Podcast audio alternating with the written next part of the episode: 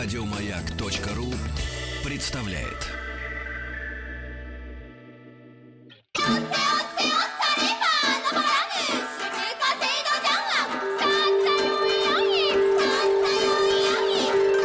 Правильное название Японии – Ниппон. Не понял? Я понял. Это Япония. Э, друзья мои, я рад э, видеть напротив меня э, Виктора Петровича Мазурика. В добром здравии, Виктор Петрович, здравствуйте. Здравствуйте. Вот вас, как нашего замечательного автора, мы вас очень любим, правда. В нашем коллективе очень к вам уважительно и с любовью и тепло относится, относится потому что вы нас даже с первой нашей встречи, которая произошла задолго до выхода в эфир вот цикла «Японил», э, мы были очарованы. Я понимаю, вы человек скромный, вы комплименты принимаете, так сказать, несколько настороженно. Спасибо на добром слове. Э, дело в том, что э, не во мне дело, а в том, чем я занимаюсь. Это значительно важнее меня. Вот. И если есть малейшая возможность, так сказать, поделиться этим, я считаю, это большим, большой Да. привилегией. Поздравляю вас с полукруглым юбилеем. А, Вот. а В, ши- э, в 24 году э, будет э, полностью исполнен 60-летний астрологический восточный цикл. И вот тогда у вас вы можете судьбу радиостанции начинать с нуля, так сказать. Потому что считается, что... это- 60 лет. Да, абсолютно полный Да. цикл. Виктор Петрович Мазурик, я напомню нашим слушателям, доцент кафедры японской филологии Института стран Азии Африки Московского государственного университета и кандидат филологических наук. Э, Виктор Петрович, ну, поскольку мы, естественно, э, вы готовили тему, мы сейчас к ней приступим, но если отталкиваться от э, истории с нашим э, днем рождения, э, для японцев вот э, день рождения это какой праздник? Это личный, э, это надо обязательно в семье быть. Э, Как к нему люди относятся? И откуда идет летоисчисление японского гражданина, так сказать? А С дня рождения вот появления из мамы? В классическом варианте биографии вот, деятелей японской культуры вплоть до нового новейшего времени на год даты жизни больше, потому что внутриутробный период включается в биографию человека. Вот сегодня все так же, как и у нас с вами, а празднуется день рождения, знаете, в общем-то, ему не придается такое значение, как у нас. Очевидно, это пережиток общинной племенной традиции воспринимать отдельного человека просто как часть некого целого, семейного, общинного, племенного там, и так далее. Вот. Есть некоторые даты, э, которые, скажем, вот у детей э, э, Ситиго-сан, 3-5-7 лет, угу. когда детей э, наряжают в праздничные костюмчики традиционные, в эти кимоно. Они просто похожи совершенно такие, на каких-то да? кукол. А? Вехи такие. Да, и вот их ведут в фамильный храм где они подносят всякие там символические приношения на алтарь и молятся о процветании и счастье этого человека в будущем и так далее. Вот это, может быть, играет какую-то роль. Да, еще обряд совершеннолетия в 20 лет, значит, вот он тоже как-то особо отмечает. Все остальные дни рождения я бы не сказал. Ну, конечно, друзья, так сказать, коллеги, там, одноклассники поздравляют, э, взрослые дарят Сегодня, как правило, это конвертик э, с деньгами, или, а, наверное, уже и конвертика нет. Я думаю, сейчас какие-нибудь там цифры пересылаются с одного гаджета на, на другой. Вот. э, Но не особо так пышно. Это просто. А вот юбилей организации, как говорится, юрлица, ну, например, компания Ну, крупная. это зависит от типа организации. А Вот организации как раз э, иногда очень пышно и очень символически отмечают э, свои какие-то юбилеи, даты и так далее. Ну, скажем, там, если это современные фирмы, то тут еще и маркетинговая роль включается, это реклама, это возможность выхода на широкую общественность и так далее. Вот, а традиционные, да, вот м, даты, связанные с великими э, какими-то культурными м, организациями, событиями, с великими людьми из истории культуры японской. Разумеется, это очень, так сказать, знаково. А вы упомянули сегодня вот в связи с нашим днем рождения 60-летний цикл Да-да. и значение э, астрологии. Ну да. А в Японии оно сильно. В общем, да, японцы традиционалисты, потому что им вот удобнее действовать по заведенному э, протоколу во всем, в повседневной жизни, э, в летосчислении. Они до сих пор династийные периоды летосчисления используют, угу. они вот такое ну, да. обычное время. Э, и отсчитывают в официальных документах с 600 года до новой эры э, дату официального основания японского государства. Хотя, в общем-то, даже история это э, научно не подтверждено. Это в основном ну, такая мифологическая, мифоисторическая традиция просто. Вот. Так что, ну... Э, э, ну, ну и бог с ними. Да, ну, и как, бог как заведено, так сказать. Да, да, так да. И... А, Виктор Петрович, ну а у нас сегодня тема — это деятельность нашей миссии. Да, знаете, она интересна вот в связи с чем. Это как бы логическое продолжение темы русско-японских контактов. Вот формально именно сегодня закончился год японской культуры в России о русской культуре в Японии. Но год культуры это не означает, что закончились контакты культурные. Это просто ну, такой был тоже более или менее такой рекламный ход, что ли, привлечение внимания э, к взаимному, так сказать, э, узнаванию лучшего друг друга под лозунгом «Есть Россия, которую вы не знаете, и есть Япония, которую вы не знаете» в двух странах этих, соответственно. А мы, вообще говоря, то, что даже и знали, немножечко стали утрачивать в последнее время. Вот странно. Казалось бы, век интернета, смотри, не хочу, все открыто, все доступно. А вот что-то сущностное из взаимного знания уходит. И я вот э, склонен думать, что мы знали, скажем, вплоть где-то до 80-х годов 20 века о глубинных слоях японской культуры в целом больше, чем сейчас. Почему? Потому что вот это вот не неструктурированная, неклассифицированная информация захлестывает нас. Ну, что сегодня вот э, молодежь о Японии знает? Прежде всего, во-первых, это что-то такое практически материальное, это кушание, допустим, японские, там всякие суси, там удон. Э, Сегодня пришла страшная статистика, не, не будет лишним упомянуть. В Америке провели исследование. Угу. Оказалось, что в, в четверти случаев курьеры, которые несут еду угу. домой из ресторана, угу. едят ее. Угу. Сами. Это ужасно. Это ужасно. Ну, в том числе, в том числе и очень популярные роллы. В этом есть что-то юмористическое, да. Значит, э, кроме того, молодежь входит в основном в японскую культуру через массовую культуру. Вот эти J-фесты, недавно отгремевшие в заключении года российско-японского. Потом, значит, э, аниме, манга там и т.д. и т.п. А вот, скажем, в мои школьные и студенческие годы что интересовало о Японии? Это публикация новых переводов, как правило, классической литературы, ранней средневековой, то есть древней японской литературы, средневековой, поэзия, романы, фильмы таких режиссеров, как э, Акира Курасава, Кензу Мизугучи и так далее, о которых можно было говорить, обсуждать э, э о японском характере что-то. Уж прям таки во всей молодежи или вот филологической молодежи. Такой в образованный. Да нет, вы знаете, я бы сказал так, что Акира Курасава был моден. Вот реально был моден. Прям как Тарантино сейчас. Ну, трудно сравнивать там по цифрам и по характеру этой моды. Все-таки мода бывает разная, с разным, так сказать, разные причины этой моды. Но я бы сказал так, что это был такой бренд Акира Курасава, знаете. Угу может быть, благодаря тому, что он получил в 1951 году Гран-при в Каннах, э, вот этот фильм его «Расемон». И потом каждый его фильм, каждая экранизация, я помню, ну я же был простым школьником, и я не собирался вообще Японией заниматься, и более того, филологией не собирался А если задуматься, может, это кино так повлияло в итоге? Отчасти, может быть, и оно. Но мы все шли, потому что Курасава, Курасава вообще... Вот. Сейчас все по-другому. И вот именно поэтому, быть может, надо бы немножечко как бы инвентаризировать заново и переоценить все то, что тот уровень контактов, который когда-то был. И, может быть, в чем-то э, какие-то вещи... Вот вернуть ничего нельзя, но обратить внимание на то, что стало ускользать внимание, это можно. Вы знаете, вот продолжая предыдущий разговор, скажу, что я сошлюсь на еще одно, на одну публикацию вот журналистки Юлии Станогиной, живущей ныне Э, в Токио. В прошлый раз я рассказывал о ее э, статье, связанной с э, русским сюжетом в Кабуке, да? А вот тут она взяла интервью обширное у японского довольно-таки модного, тоже современного писателя Асада Джиро.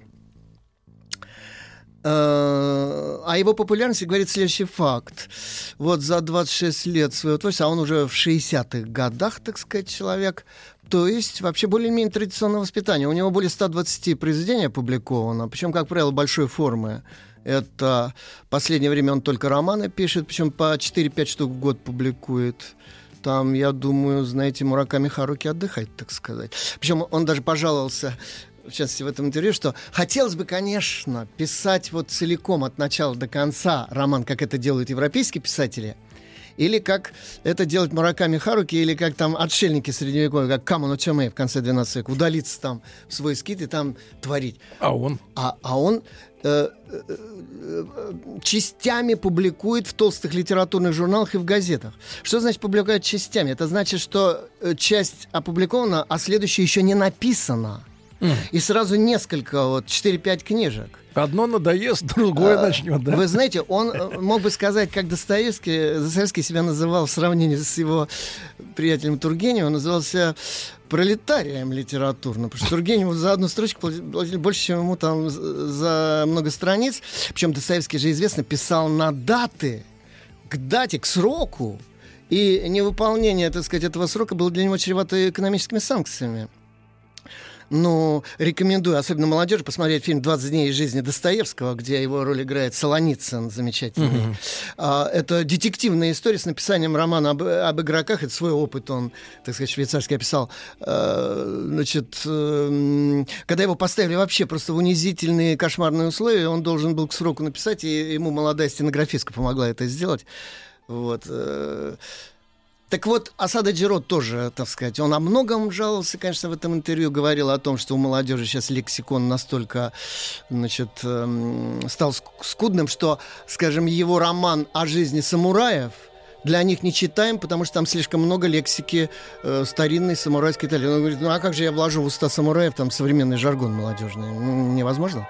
Хотя его считают в основном все-таки писателем, конечно, массовой литературы, а не артхаусной, так сказать. Вот. И вот он сказал в этом интервью одну очень существенную вещь. Журналистка показала ему такой очень провокационный был забавный ход. Она показала ему шоколадки, выпущенные современными российскими фирмами, с портретами писателей. Ну, самых, так сказать, наших классиков. Он опознал только Толстого. И этот человек, повторяю, уже не молодой. Вот что значит современная, так сказать, масс-медийная структура информации. А кто ж там еще-то был? Пелевин, что ли? Не, ну там были Гоголь, Лермонтов, Пушкин и а. так Вот. Он, значит, так сказал.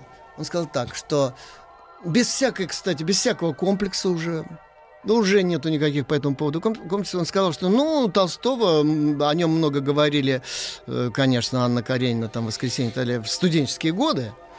А, нам рассказывали. Вот. Ну и так далее. Вот у Пушкина «Пиковую даму», конечно, все знают. Но из-за оперы, может быть. Э, хотя, надо сказать, оперное творчество Чайковского у них плохо известно. В основном балетная музыка и инструментальная, симфонии и так далее. А вот оперу японцам русскую вокальную, вообще музыку, оперу в частности, еще надо открывать и открывать для себя. И я думаю, их много всяких открытий ждет. Вот. А что касается, когда ему стали говорить, а как же Пушкин, Лермонтов, он сказал, ну, для Японии это никогда не были уж особо знаковые писатели. Хотя это не совсем так. В конце 19 века, когда японцы стали открывать литературу для себя русскую, первым, кого перевели, была, э, первое произведение была «Капитанская дочка Пушкина», вообще-то говоря. Угу. Ее перевели, правда, очень... Она называется, что, да, вы нам цитировали. Да, там «Мечты цветка», «Думаю, бабочки». Но перевели с английского, и там очень много было да. такого экзотически восточного, но... Да. Виктор Петрович, сразу после Тем... новостей, да, и новостей спорта продолжим.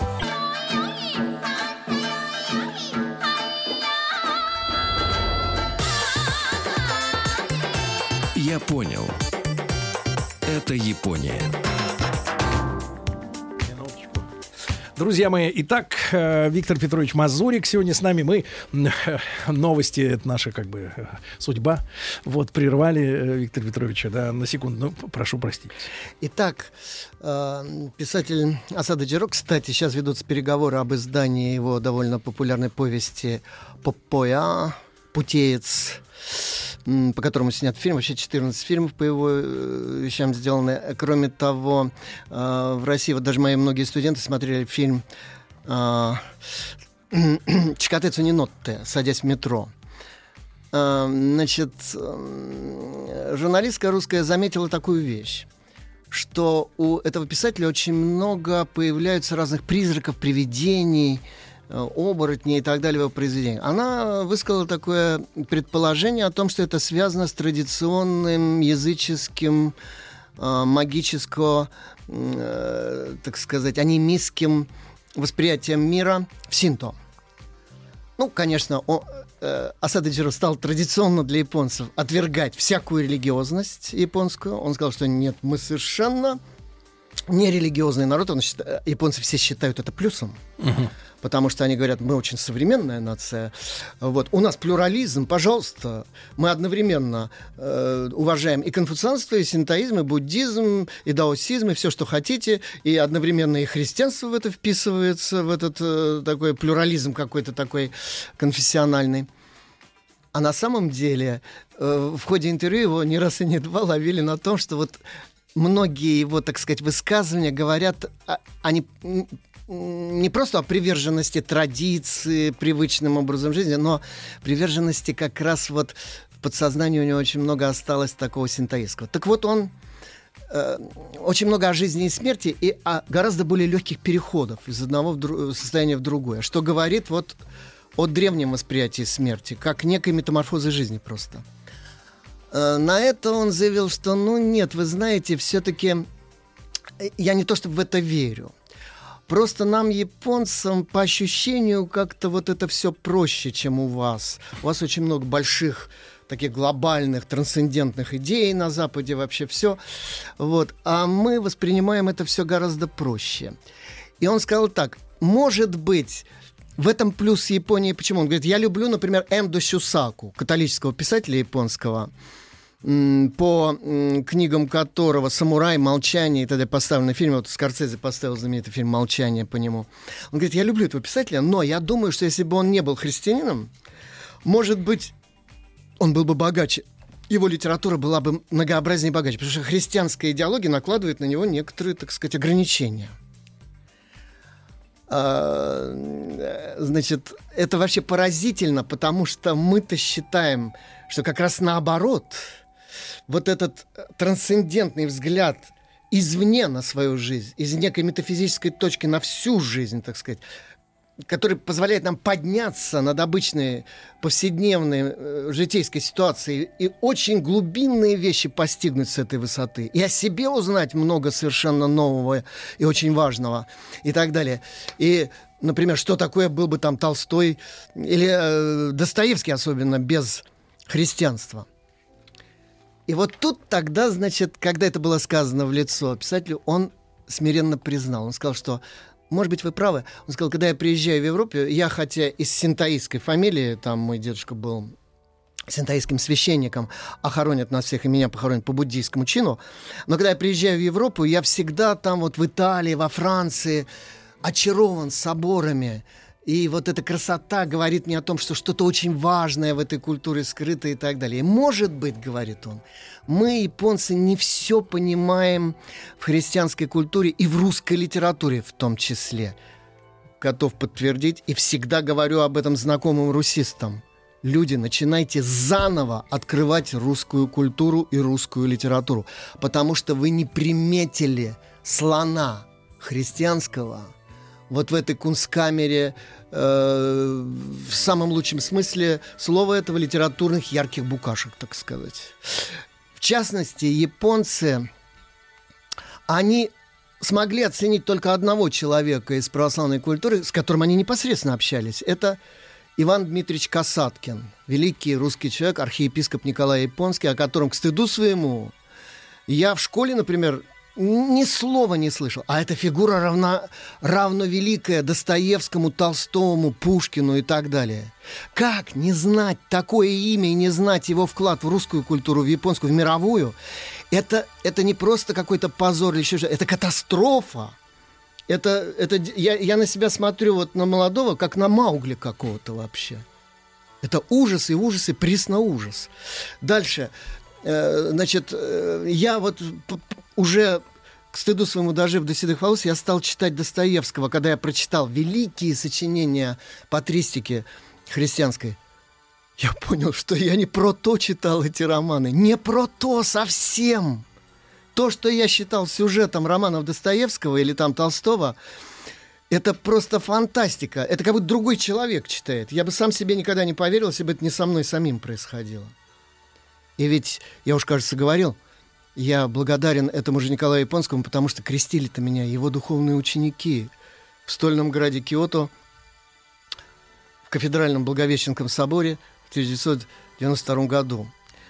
Э, что для меня было совершенно неожиданным актом. Я совершенно к этому был не готов, но после этого очень многое изменилось. И вот я стал после этого критически оценивать не с духовной точки зрения.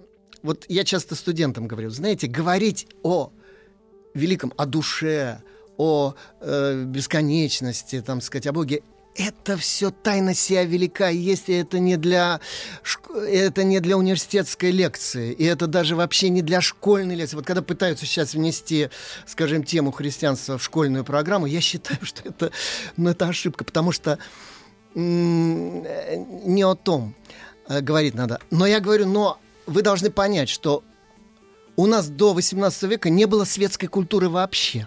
Вообще вся культура русская была христианской. Вся от А до Я. Поэтому, если вы не знаете этой культуры, вы, э, э, вообще-то говоря, какие-то вообще полностью бескультурные люди.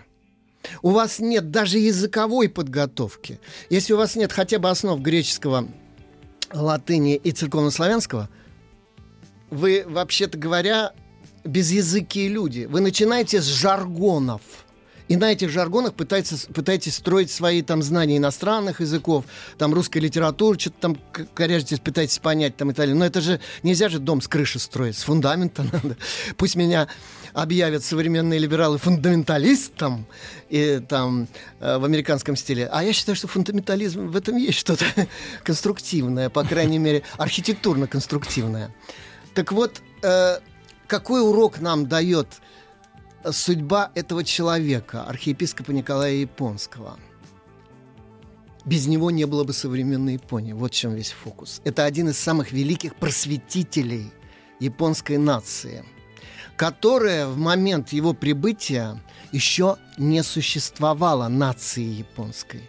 Существовало множество феодальных кланов, региональных княжеств, там всяких разных, так сказать, социальных групп, конфессий, единого языка не было. Один из первых признаков нации — единый э, нормативный литературный язык. Существовало бездна языков региональных, э, возрастных, гендерных, там, профессиональных. Причем они кардинально друг от друга отличались. Кстати, до сих пор остались эти различия, но не в такой степени, как было. Кто создавал э, вот эту единую э, ткань национального сознания? Ее создавали многие деятели культуры. Самый большой вклад в язык, например, вложили писатели, внесли. А так же, кстати, как наши писатели. Там Пушкин, Карамзин, э, Ломоносов, между прочим, который вот нормы поэзии современной внес. И э, японские переводчики э, с французского Мориога, с немецкого, э, простите, с немецкого Мориога, с французского Нагая Кафу, с английского Нацумы Сасеки великий, с русского языка это такие переводчики, как в Табате Симей, Ямада Бимео, Бори Сему. Но Бори Сему вышел из... Э, он учил русский язык в школе «Миссия русской», которую основал Николай Японский в Японии. Николай Японский познакомился с русской классической музыкой в Японии. К нему в его миссию приезжали рус... лучшие русские музыканты и давали там концерты. Он основал больницы, очень многое что сделал почему одному человеку удалось сделать больше, чем всем западным миссиям, многочисленным, очень богатым, э, протестантским, англосаксонским в основном по составу миссиям, он один за полвека служения в Японии сделал больше, чем все они вместе взяты. И самым уважаемым в христианской среде человеком среди всех христианских конфессий был. Почему? Вот это очень важно понять. Очень часто современные молодые люди говорят, ну, мы уважаем так сказать, христианство, все. Но это история культуры, это, дескать, э, ну что ж, не будем же мы говорить языком э, там, это самое, до Петровской Руси, и мыслить... В лаптях, в лаптях. Да, вот про, про лапти. Э, щи хлебать, так сказать, лаптями и прочее. Э, приходится, значит, объяснять людям на пальцах буквально, что не зная определенного пласта своей культуры, вы никогда к этому прибавить ничего просто не сможете, потому что это не выстраивается, это будет проваливаться в некоторую, так сказать, бездну. Почему сегодня это актуальнее, чем было вчера? Вот как-то не странно, почему мы смогли почти целый век жить э, в советское время без, так сказать, чувства сосущей тоски. Хотя оно было, было, было. Высоцкий говорил, нет, ребят, все не так, что ты чувствуешь, что чего-то не хватает очень важного. Э, значит, герои Шукшина искали праздник для души и не находили его, вот эти мужички, его чудики, так сказать. Чувствовалось, что вот я уже цитировал, Есенин говорил, душа грустит о небесах, она не здешних не вжилится. Все время мы чувствовали, что какой-то вот очень важной части нам не достает для того, чтобы себя на месте дома чувствовать. Мы куда-то рвались, то в космос э, физические, так сказать, то в какие-то там невероятные проекты и прочее. Но вот пора же когда-то все-таки, как блудным сыновьям, вернуться в отчий дом родной культуры – я считаю, что когда-то это время наступит, наступит, когда произойдет перенасыщение вот этой неструктурированной лавины информационной, в которой очень много белого шума информационного, повторений, непереваренных кусков информации, которую, знаете, таким селевым потоком несет на голову. И вот надо будет возвращаться к важным истокам. Давайте назовем несколько важных дат просто. Ну, да. так сказать, знаете, как говорили в советское время, биографию, когда вы там поставляли куда-нибудь, скажем, для анкеты выездной. Объективка это называлось. Итак, значит, кто такой Николай Японский? Почему он смог стать таким человеком? Итак, он родился, между прочим, 1 августа ну, правда, по старому стилю. так что это не сегодня, конечно, а через э, две недели, 13 августа по, старому, э, по новому стилю. В селе Береза, или как это называется, э, Березовский погост Бельского уезда Смоленской губернии. Ныне это входит в Тверскую область. Кстати, всем, кто там не был, искренне от души советую места красоты неописуемой, и, хотя в центре России находится, но совершенно не загаженной современной деятельностью промышленной и прочей человека. Там был в советское время леспромхоз какой-то один, но сейчас все зачахло, и там вот такие первозданные красоты, дивные места. А, мой близкий друг, историк Николай Владимирович Садовский первый привлек общественное внимание к месту рождения Николая Японского. В малюсенькой деревне родилась масса великих людей. Адмирал э, Радлов, там, герои русско-японской войны, там очень многие, чьи э, памятники на запустелом погосте мы едва-едва среди травы сорной смогли отыскать э, где-то там пару десятилетий тому назад. Сейчас там немножечко все более ухожено, и даже церковь создали памяти Николая Японского, и там японцы, приехав туда, э, памятный крест большой поставили и так далее. Так вот, в этом селе он родился. Э, окончил Бельское духовное училище и Смоленскую духовную семинарию. В беднейшей семье сельского дичка родился. На какие-то там медные гроши учился. В числе лучших учеников в 1857 был рекомендован за казенный счет э, э, в Санкт-Петербургскую духовную академию, а это элитное столичное высшее учебное заведение которое он блестяще потом закончил. Кстати, он э, в своих воспоминаниях пишет, что еще в детстве прочитал, э, во-первых, э, сведения о трудах э, еще с 18 века начавшейся русской духовной пекинской миссии. Виктор Петрович, спустя пару минут буквально продолжим.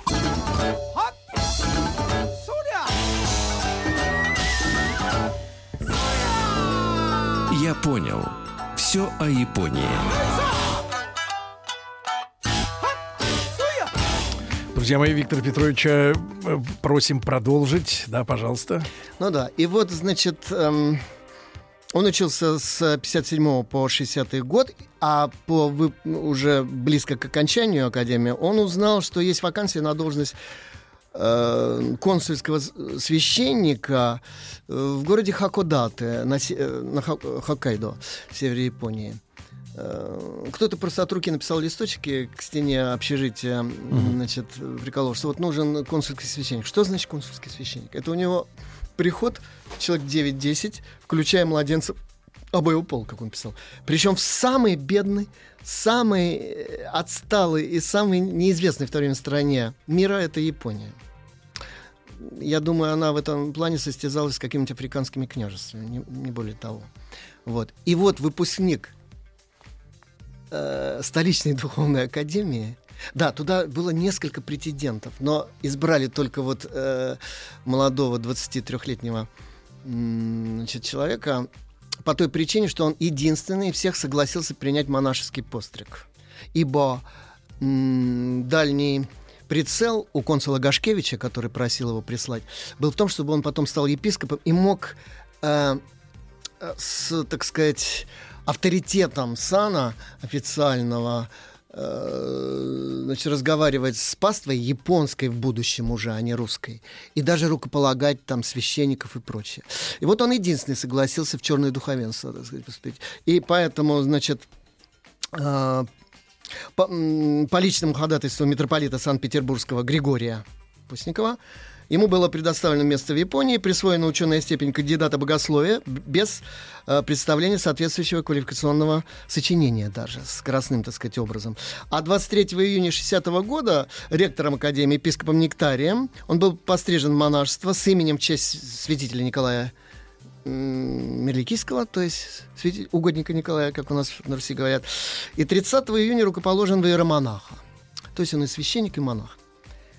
И вот э, второго, да, э, он э, на перекладных несколько месяцев ехал через Сибирь, тогда еще не было магистрали железнодорожной. И он, так сказать, промыслительным образом застрял на несколько месяцев, потому что Путина уже закончилась зимой в Николаевске на Амуре. И это был, в общем-то, очень важный, важный момент, потому что там он познакомился с наставником очень важным, с святителем Иннокентием, который э, окормлял духовно сибирские народы различные и имел богатейший опыт относительно того, как надо разговаривать с людьми совершенно тотально не просто иной культуры, а иной ментальности даже, э, как находить к ним пути, э, как понимать их язык, не только формальный, но духовный, так сказать, язык. И вот 2 июля 1861 года он прибывает на корабле в Хакодате. И как он писал сам в своих дневниках, а теперь вот два слова о судьбе этих дневников. Мой старинный друг профессор Накамура Кенноске, э, исследователь Достоевского, многолетний очень, э, чьи труды мне даже приходилось переводить на русский язык. Они издавались в Петербурге в издательстве Дмитрия Буланина – он э, последние лет 30 занимается исключительно только Николаем Японским. Именно через Достоевского, с которым Николай Японский встречался в России, он вышел на это имя, страшно им заинтересовался и стал искать дневники, которые тот вел почти полвека, вот с 1861 по 1912 год, год своей смерти. Все думали, что эти дневники сгорели во время землетрясения 1923 года, когда часть, построенная им в центре Токио собора Воскресенского, была разрушена. Сгорела библиотека миссии, вот, и все думали, что погибли дневники. Но оказалось, что предусмотрительный кто-то, очевидно, Сергей Тихомиров, э, преемник Николая Японского, отослал их в синодальную, в синодальный архив до этого еще – и там они сохранились. Так вот, Накамура Кенноска с, вообще с талантом Шерлока Холмса пробрался еще тогда в Советский Союз, э, совершенно закрытую страну, нашел э, в Центральном государственном историческом архиве синодальный фрагмент этого архива, нашел эти дневники рукописные, Э, такая толстая подборка тетрадей таких общих, написанных очень своеобразным почерком и очень своеобразным, надо сказать, вообще языком его. И, и у него и синтаксис особый язык. Это был человек, который владел многими языками. Все-таки выпускник Духовной Академии Петербургской. Вот. И э, к тому же очень долго живший в Японии, это все наложило свой отпечаток, и расшифровать эти записи было очень трудно. Но, э, значит, э, Накамура Кенноске э, сфотографировал, добился разрешения сфотографировать дневники. Э, ему расшифровали наши историки значит, этот текст, а потом уже значит, я помог ему перевести это в цифровой вид. Это в Институте российской истории делалось.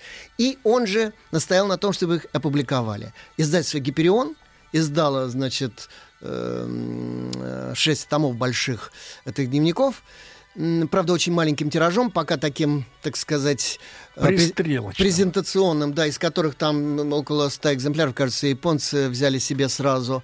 А сейчас, да, это было переведено на японский язык с помощью Накамура Киноска и еще группы переводчиков очень квалифицированных. А сейчас ведется колоссальная работа по научному комментированному изданию э, собрание сочинений Николая Японского, включая все эти дневники с комментариями, уже с вычитанным, обработанным текстом. Это делается во вновь открытом миссионерском отделе Русской Православной Церкви в монастыре э, Никола Угрешском в городе Дзержинске под Москвой, э, в а, семинарии духовной, э, возглавляемой игуменом Иоанном. Это колоссальный научный труд и очень важная культурная акция, которая, на мой взгляд, даст совершенно так сказать, плоды ярчайшие. Вот.